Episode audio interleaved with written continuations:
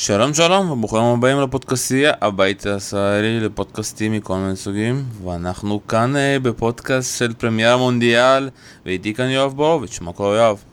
מה נשמע שלום? אצלי מעולה. אה, שמע, התחיל המונדיאל אה, ומצד אתה יודע משחקים די, אפשר להגיד, די משעממים, אפשר להגיד, קיבלנו אתמול את המשחק הגדול שאתה יודע בסופו של דבר הבטיח וקיים וזה כמובן ספרד שעושה תיקו 3-3 מול פורטוגל, ואפשר להגיד יותר מול קריסטיאנו רונלדו.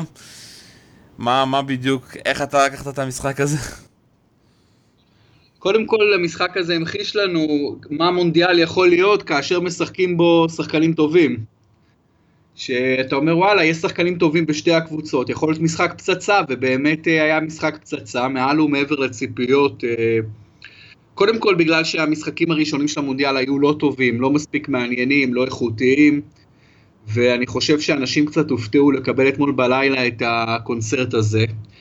ומעל uh, להכל, קודם כל התוצאה עצמה לא מפתיעה אותי מבחינת התיקו, אני חזיתי, uh, אני משתתף כזה באיזה טוטו מונדיאל כזה, פול מונדיאל, וחזיתי ניצחון 1-0 לפורטוגל, אבל, uh, אבל uh, בגדול אני חושב ש... המשחק הזה המחיש שוב עד כמה גדול קריסטיאנו רונלדו, עד כמה השחקן הזה באמת אה, מדהים וכמה הוא לוקח אתגרים בצורה כל כך אה, אה, טוטאלית. אתמול חבר שלי אמר לי, אמר לי, תשמע, אני חושב על ווינרים גדולים בתולדות הספורט, אז יש לי שלישייה פותחת. מקום ראשון, מייקל ג'ורדן. מקום שני, כמעט כמו ג'ורדן, לא פחות אולי אפילו מג'ורדן, רפאל נדל. הוא אומר פחות ביכולת, אבל לא פחות בווינריות. הוא אומר מקום שלישי בווינריות, בלי ספק, קריסטיאנו רונלדו. אז אני חושב שקצת קשה להתווכח עם, ה, עם ההנחה הזאת, ובאמת הווינריות של קריסטיאנו רונלדו, מעבר ליכולת הנהדרת שלו, זה באמת יוצר משהו יוצא דופן. והאתגר הוא כעת על אה, לאו מסי, שמשחק היום נגד איסלנד. שיהיה לך ברור, שלום, כאשר אה, רונלדו כובש לו שער במשחק כל כך עם אור זרקורים נגד ספרד, וכל העולם מדבר על זה, אז לאו מסי ירצה אה, לתת תגובה משלו, זה בטוח. נראה אם הוא יצליח. בדיוק על זה, אתה יודע, חשבתי שאתה יודע, עם כל הזכיות של רונלדו בליגת אלופות, מסי קצת, יודע, נכנס לצ... בצד כזה עם כל העילה שלו, כי בסופו של דבר, כולם יזכרו למסי שאין לו עדיין מונדיאל, גם לרונלדו אין מונדיאל, אבל אם רונלדו ימשיך ביכולת הזאתי ומסי ימשיך לדרדע, כמו שאומרים, אתה יודע, העניין הזה של הכדורלן הכי טוב שוב פעם, לצערי ילך לכיוון אחד, כי בסופו של דבר, אתה יודע, בסופו של דבר נחליט שזה לא עניין אסתטי, אתה יודע, עד עכשיו הוויכוח הוא עניין אסתטי, מי אוהב יותר את מסי שהוא הווירטואוז הקטן כזה שהגיע משכונה קטנה, מאשר רונלדו הגדול הזה שפיתח, אלא באמת זה הולך להיות על פי הישגים, תראו מה רונלדו השיג ותראו מה מסי השיג. כן, תראה, יש כל מיני uh, דרכים uh, להסתכל על זה, באמת, uh, אני חושב שעדיין רוב העולם יותר אוהב את מסי, יותר חושב שמסי שחקן יותר גדול בגלל היכולת, בגלל הכישרון של מסי. אבל כדורגל זה לא רק כישרון, ואני חושב שיכולת זה לא רק יכולת טכנית של באמת וירטואוזיות, ו... ואני חושב שקריסטיאנו רונלדו מביא משהו אחר, קריסטיאנו רונלדו הוא מכונת כדורגל מושלמת, אה, זוכה בהמון תארים, אמרתי, ווינר, כובש המון המון גולים, לא פחות ממסי.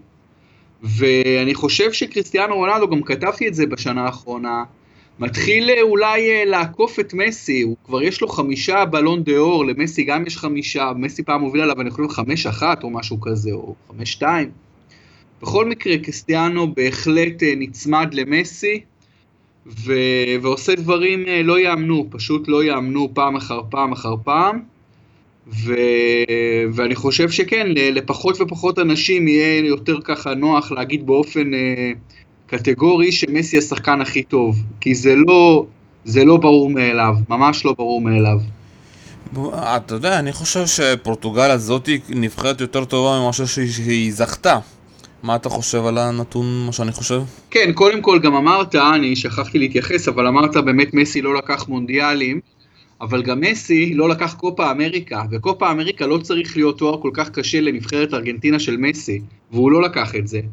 ורונלדו כן לקח יורו, שזה תואר הרבה הרבה יותר קשה, גם יותר יוקרתי, יותר קשה להשגה עם פורטוגל. נכון שרונלדו לא היה איזה ענק ביורו הזה יותר מדי, וגם בגמר היה פצוע, אבל, אבל הוא לקח יורו, עם הווינריות שלו, והדחיפה שלו, והכדורגל שלו, והכל. ומסי לא לקח אפילו קופה אמריקה, שניהם לא לקחו מונדיאל. רונלדו פעם היה בחצי גמר אני חושב, אני חושב ב-2006 אם אני לא טועה, ומסי אה, הגיע לגמר כמובן לפני ארבע שנים, אבל המונדיאל הזה ב-2018 ברוסיה הוא בהחלט אבן בוחן מאוד רציני לקטע הזה של, אה, של מי יותר גדול, מי במונדיאל הזה יככב יותר, כי הם די צמודים החבר'ה האלה. אה, שאלת עוד משהו שלום? כן, אני אומר, האם אתה חושב שפורטוגל הזאתי של המונדיאל הזה? אה, יותר טובה. כן, אני חושב שפורטוגל הזו לא פחות... קודם כל, פורטוגל שלפני שנתיים ממש לא הייתה משהו.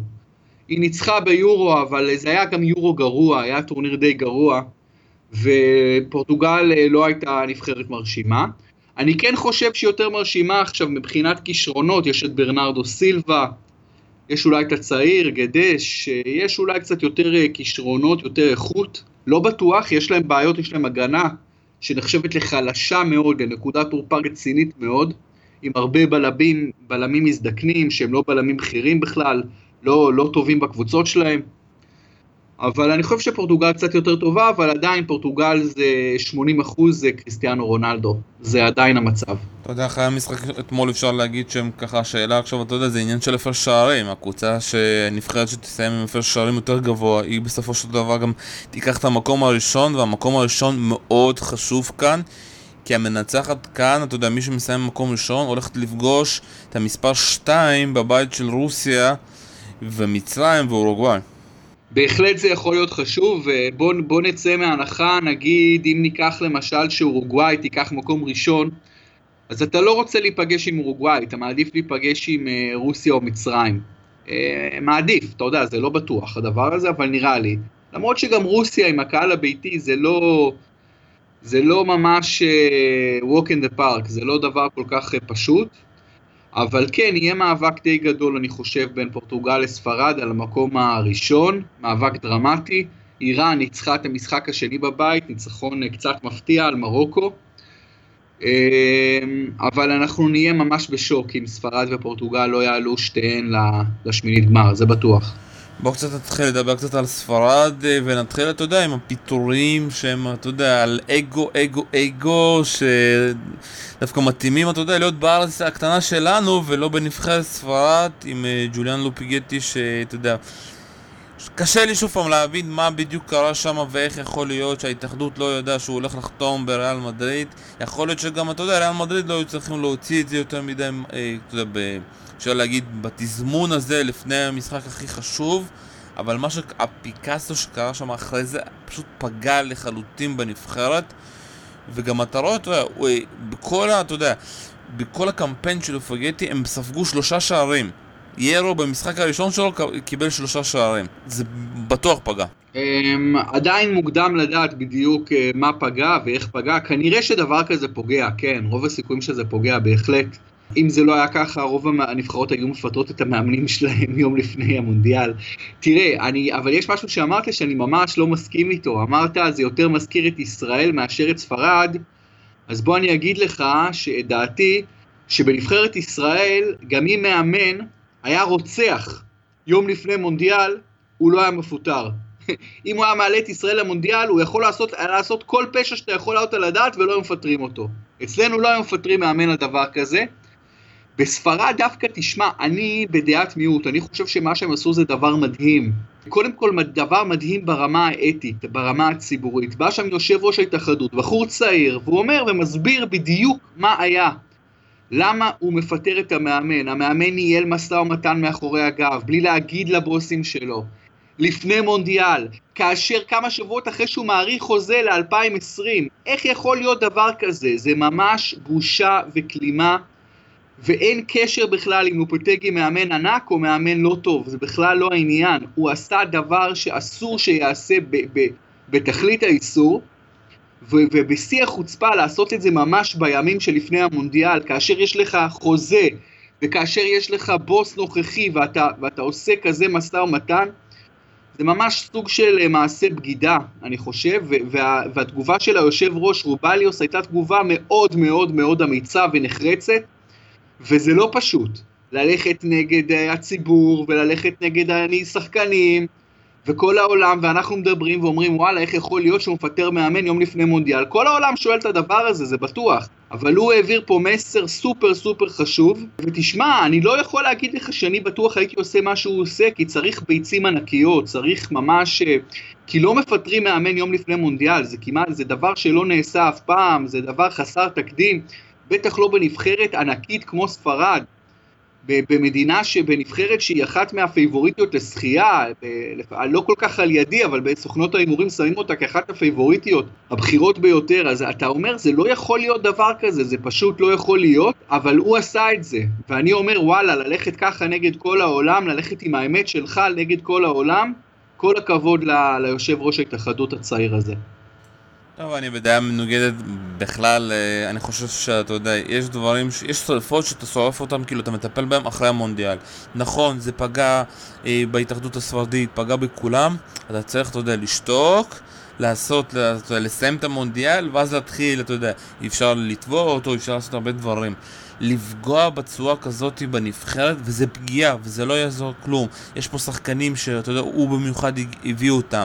יש פה שחקנים שיארו, אתה יודע, לא כל כך סומך עליהם, כי בסופו של דבר יארו לא בחר את השחקנים האלה. יארו היה עד עכשיו, אתה יודע, המנהל המקצועי, מנהל שעוזר, ופתאום אתה מנחית אותו במקום כזה.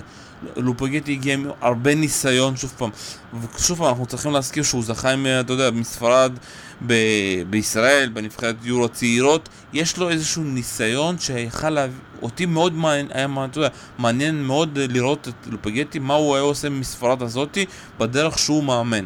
ועכשיו שיהיה לו, אתה יודע, כאן מאמן, אם ספרד תודח בשמינית ברבע, אף אחד לא יגיד כלום, יגידו, אה, זה בגלל המאמן.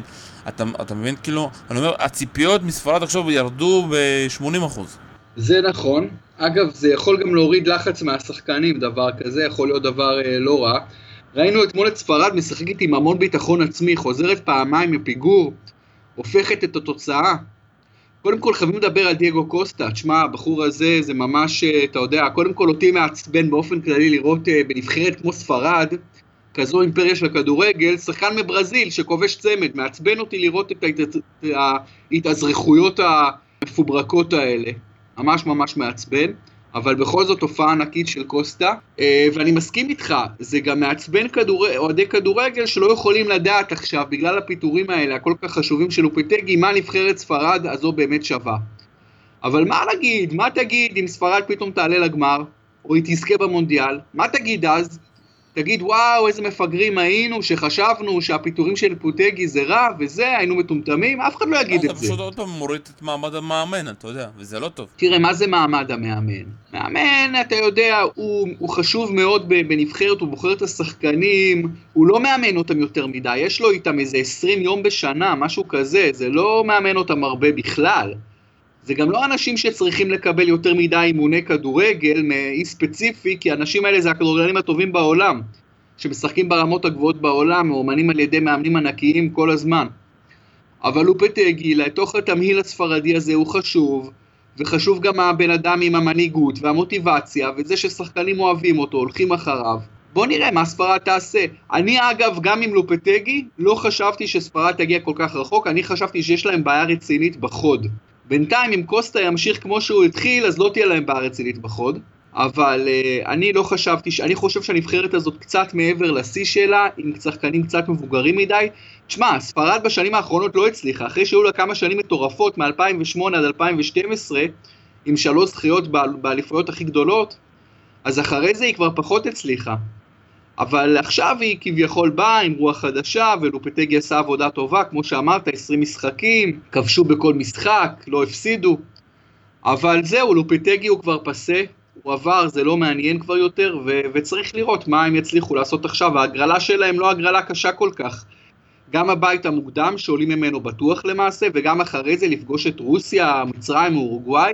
בכל מקרה, ספרד צריכה לעשות לפחות כן, אה, רבע, יכול להיות, אה, יכול, יכולה ליפול בשמינית, אבל היא צריכה לפחות רבע, וזה לא מספיק טוב, רבע גמר לספרד זה לא מספיק טוב. בוא נדבר באמת קצת על דייגו קוסטה, אמרת שאתה כל כך, אמרת שזה דווקא חוליה חלשה, ואתה יודע, ואני חיכיתי באמת להתפוצצות שלו, כי הוא לדעתי הוא אחד השחקנים הכי טובים שהיה, אתה יודע, אז גם בצ'לסי אצל קונטה, וגם שנה שעבר שהוא הביא במו ידיו את הגביע וופא, או אתה יודע, בליגה האירופאית בשם החדש על זה, ואתה יודע, על המשחק הראשון, במיוחד בגול הראשון, שהוא פשוט, עשה שם הצגה. וזה הראה עד כמה דייגו קוסטה הוא חלוץ גדול, ולפעמים הוא אנדרדייד, יותר מדי. אנחנו יודעים שדייגו קוסטה חלוץ גדול, הבעיה היא שקצת שכחנו מזה בשנה האחרונה, בגלל העזיבה שלו אה, את צ'לסי ובגלל שהוא היה מושעה, היה את הסיפור הזה שהוא לא יכול לשחק עד ינואר, אה, וזה לא הייתה איזו עונה מדהימה לאתלטיקו מדריד, הייתה עונה בסדר. אבל שכחנו מדייגו קוסטה קצת, ולא היינו צריכים לשכוח מדייגו קוסטה. ובאמת, הוא הזכיר, הוא הזכיר לנו אתמול מי, מי הוא ומה הוא, מה הוא שווה. אני מסכים, הוא חלוץ. קודם כל, הכישלון הזה של צ'לסי העונה, חלק גדול ממנו זה בגלל שדייגו קוסטה עזב. אלברו נברו, אלברו אה, מורטה לא הצליח להיכנס לנעליים שלו, ולכן גם מורטה לא נמצא אפילו בסגל ספרד למונדיאל, זה דבר די מדהים. אבל, אה, אבל אה, זה הסיפור. עכשיו הרבה מאוד על דייגו קוסטה, אבל לא רק על קוסטה, אתה יודע, על דוד סילבה, גם על איניאסטה, גם על איסקו כמובן, גם על אסנסיו, שצריך לתת משהו מהספסל, או אולי אפילו כשחקן פותח. גם הם, גם החבר'ה האלה צריכים אה, להיות בשיאם כדי שספרד באמת תגיע רחוק, חייבים. אבל תשים לב, בשנים האחרונות, אתה יודע, גם בזכיות של אה, ספרד היו בעיקר שמי ששיחק כחלוץ זה מספר 9 מזויף, אתה יודע, איזשהו קשר שפשוט היו שמים אותו פה. וכאן סוף סוף, אתה יודע, ספרד משחקת עם חלוץ אמיתי. וסוף סוף, אתה יודע, החלוץ האמיתי הזה זה באמת חלוץ ברמה מאוד גבוהה ולדעתי זה נותן להם יתרון מאוד גבוה כי זה חלוץ שהוא סקורר. עד עכשיו, אתה יודע, גם בזכיות שלהם ביורו ובמונדיאל, לא, אפשר להגיד שספרד הייתה זוכה בגלל, אתה יודע, איזשהו קשר שפתאום הת, התלבט, התבלט, מאשר איזשהו שחקן גדול או כוכב גדול. תשים לב, בכל הזכיות לא היה איזשהו כוכב גדול, פעם זה אינייסטה צץ, פעם זה צ'אבי צץ, תמיד היו שחקנים אחרים ליד. אני חושב שאתה קצת שוכח משני החלוצים הגדולים שהיו בזכיות הראשונות, פרננדו טורס ודוד ויה. פשוט אה, כבר כמה שנים טובות שהם לא בנבחרת, אה, או לא שחקנים בולטים, אז שוכחים, אבל השחקנים האלה היו חלוצים מאוד גדולים. היו אבל כבר, זה נכון שבחמש, שש שנים האחרונות ספרד, נבחרת ספרד לא משחקת עם חלוץ דומיננטי. אל תשכח שדייגו קוסטה היה במונדיאל ברזיל 2014, הוא פשוט היה מאוד מאוד גרוע. פשוט שיחק מאוד חלש, אבל הוא היה שם, אני חושב אפילו שהוא פתח בהרכב. כן, הוא היה שם, אבל אתה יודע, כל הנבחרת הספרדית הזאת שהייתה בברזיל, כולם מנסים לשכוח כמה שיותר מהר. את הנבחרת הספרדית, נכון, נכון, נכון. באמת אה, ספרד, אה, יש לה חלוץ אמיתי, יש לה חלוץ בפורמה. השאלה, אה, שלום, השאלה אם חלוץ אחד מספיק, זה גם לא בטוח, אבל באמת ספרד יש להם עוד כישרונות התקפיים משמעותיים, שציינו עכשיו, אסנסיו ואיסקו וסילבה ועוד. יהיה מעניין, יהיה מעניין לראות מה יהיה עם ספרד, ויהיה מעניין לראות מה יהיה עם, אה, קריס... עם קריסטיאנו. טוב, בואו נמשיך הלאה אה, למשחקים, אתה יודע, פחות אה, מעניינים שהיו לנו, מרוקו מול איראן, אה, 1-0 לאיראן בדקה 95 משער עצמי. אני מאוד הופתעתי מהחולשה של מרוקו, אתה יודע, יש להם הרבה כישרונות, וחשבתי שהם באמת ייתנו את המשחק אה, שיא שלהם, במיוחד מול איראן, אבל יכול להיות שאתה יודע, קצת זלזלנו באיראן, אה, והנה, יש לנו את ההפתעה הראשונה של המונדיאל. התחזית שלי למשחק הזה הייתה אחת-אחת, אז אני לא זלזלתי באיראן, ומרוקו, אני מסכים איתך, אכזבה. אכזבה לנוכח שני דברים, גם לנוכח הכישרונות, שיש שם כישרונות, וגם לנוכח הרבע שעה, עשרים דקות הראשונות שמרוקו פתחה מעולה. שטפה את המגרש, שיחקה כדורגל יפה, התקפי, ממש חשבתי וואלה זה הולך להיות הלהיט של המונדיאל, נבחרת מרוקו. ואז היא פשוט הפסיקה לשחק והתחילה לשחק גרוע. אז היא שיחקה משחק של 70% גרוע, או 30% טוב מאוד, או 25% טוב מאוד. זה לא מספיק טוב, אפילו מול, לא מול איראן, ובסוף הם הפסידו. אתה יודע, היה שם איזשהו צדק מסוים, למרות שמרוקו בוודאי לא שיחקה פחות טוב מאיראן, אבל פשוט זה, החולשה הזו שירדה אליה בתוך המשחק עצמו, זה משהו באמת אה, לא, לא תקין ולא מוסבר, והם צריכים לבדוק את עצמם, מה בדיוק קרה שם. איך קבוצה מתחילה משחק כל כך טוב וממשיכה אותו כל כך גרוע, בלי שהיא סופגת גול או כובשת גול. אז אה, באמת איראן, אה, איראן לא נבחרת אה, כל כך אה, חלשה, היא כן, היא, היא, היא במונדיאל הזה, היא בטח ב, ברבע התחתון של הכישרון, אבל כן, עשתה מבחינת איראן זה הישג שייזכר עוד הרבה הרבה זמן, כל ניצחון במונדיאל זה חגיגה כל כך גדולה למדינה, זה כמו יום העצמאות, יותר גדול אפילו, זה משהו שגם שנים מדברים עליו, אז כל ניצחון זה משהו שאתה, אתה יודע, נשאר איתך לתמיד. אתה יודע, אז, הניצחון אה, האחרון של איראן היה מול ארה"ב ב-90 ור? 98, 98, שזה... 2-1, כן, ניצחון ענק שבאיראן אה, מתענגים עליו עד עצם היום הזה.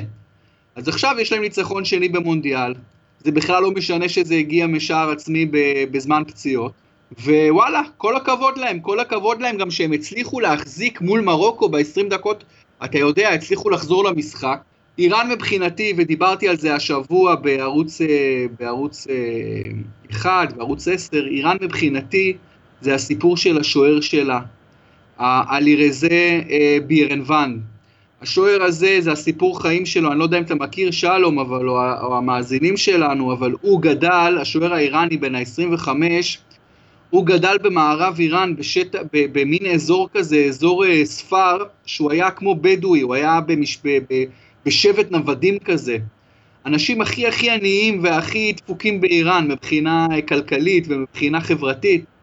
והוא היה רועה עיזים, רועה צאן, על, על משטחי דשא גבוה כזה, ושם הוא התחיל לשחק כדורגל, והוא התחיל לשחק עוד משחק מקומי שנקרא דל פארן, זה משחק איראני שזה השלכת אבנים למרחק. והוא הצטיין בזה, הוא הצטיין בזה והוא הצטיין בכדורגל, והוא רצה להיות שוער כדורגל, ואבא שלו, שהוא פועל פשוט כזה, נווד כזה, לא הסכים אה, שהבן שלו יהיה שחקן כדורגל והתעמר בו, עד כדי כך שאלירזה בירנבן בגיל 15 עלה על אוטובוס, ברח מהבית ובחיים לא חזר אה, לעיר הגדולה, לטהרן. הגיע בגיל 15 חסר כל, היה חסר בית, בקושי הצליח לשחק במועדונים קטנים, היה שוטף מכוניות, היה, חשבו שהוא קבצן. הוא אומר, הייתי הולך לישון ברחוב, הייתי קם, היה כסף לידי, אנשים חשבו שאני קבצן, בכלל לא רציתי להיות קבצן, אבל החיים שלו היו חיים נורא נורא קשים. והוא עבד בתור שליח בפיצה, אחרי שהוא עבד כמה, תקופה ארוכה בתור שוטף מכוניות, והוא הצליח להיכנס למועדוני כדורגל קטנים באיראן ולהתקדם צעד אחר צעד, עד שהוא הגיע למועדון הגדול, פרספוליס, וקרלוס קירוש ראה אותו, התלהב ממנו, שם אותו שוער ראשון בנבחרת איראן, ויש שני דברים עד היום, הוא זורק כדורים ל-70, יש גול, אפשר לראות ביוטיוב, ואתמול היה לו משחק טוב מאוד, הוא לא ספג, הוא הציל שם בעיטה, בעיטה אה, קשה ממרוקו, והוא סיפור מבחינתי הכי מרגש, הכי מעניין במונדיאל הזה, הסיפור של שוער נבחרת איראן, אז בטח שאני רוצה שהוא יצליח כמה שיותר, היום גם מועדונים באירופה מסתכלים עליו, וזהו, היה יפה מאוד שהוא היה גם הגיבור הניצחון. סיפור מאוד מעניין ולא הכרתי אותו לפני זה. בוא נדבר, אתה יודע, על המצב שלהם מול פורטוגל וספרד, השאלה זה כמה, אתה יודע, הם יספגו, או שאתה מאמין שהם כן יכולים, אתה יודע, לשחק הגנה קשה ולחטוף בסוף איזשהו גול אחד או שתיים? אז עוד פעם, אם אנחנו חוזרים שוב לשוער בירנבנד, זה, זה מבחן חיים שלו. לשחק מול נבחרות ספרד ופורטוגל זה הדבר הכי קשה בעולם לכל שוער כדורגל. בטח לשוער שאף פעם לא יצא מגבולות איראן ואף אחד לא הכיר אותו עד, עד לאחרונה. אז uh, קודם כל המוקד יהיה עליו, אבל אתה יודע, לפעמים שוער יכול להיות ביום גדול ועדיין לספוג שניים שלושה שערים, כי יש שערים ששוער לא מסוגל לעצור. אגב, אתמול ראינו שוער ענק סופג שלושה שערים גם באשמתו, דחיה, פשוט מדהים, סיפור מדהים. אה, דחיה, הוא מתלונן על זה שבספרד הוא לא מקבל את הרספקט שהוא מקבל באנגליה. באנגליה חושבים שהוא שוער מדהים, אלוהים, בספרד לא מתלהבים ממנו, מי יודע כמה. אז מה שהיה אתמול עוד יותר אה, יפחית, את, עוד יותר יחליש את המעמד של דחיה.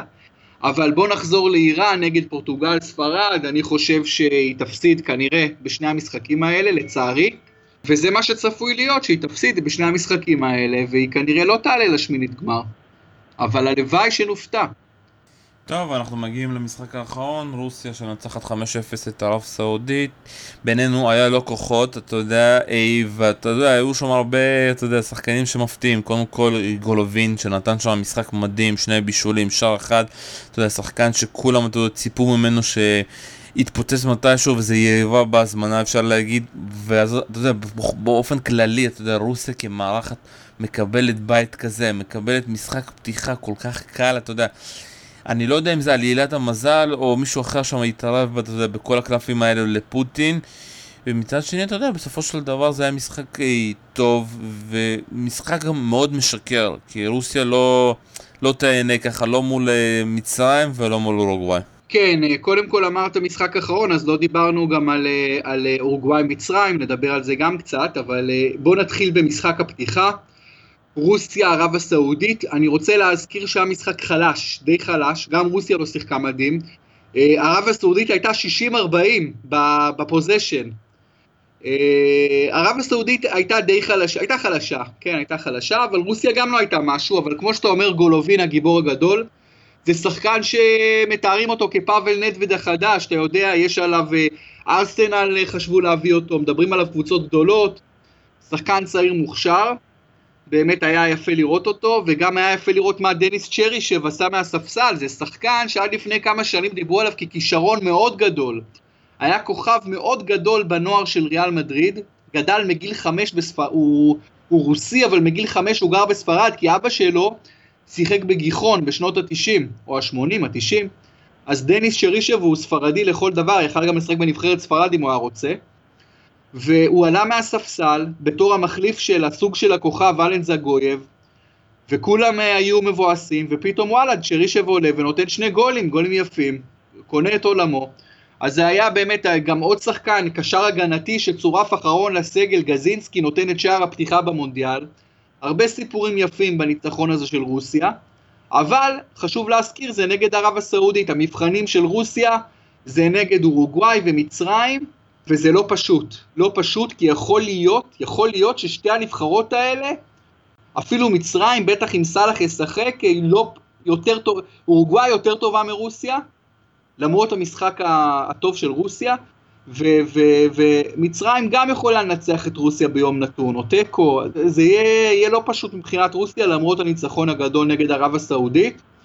אתה רוצה כמה מילים שנדבר גם על אה, אורוגוואי מצרים? כן, כן, כן, עוד, אה, עוד כמה דקות. אה, לגבי רוסיה, אני אגיד לך, אחת הבעיות שלי, שהם קבוצה, שוב פעם, שיכולה, אפשר להגיד, מתאימה מול ערב הסעודית, כי ערב הסעודית גם נתנו להם הרבה שטח וכולי.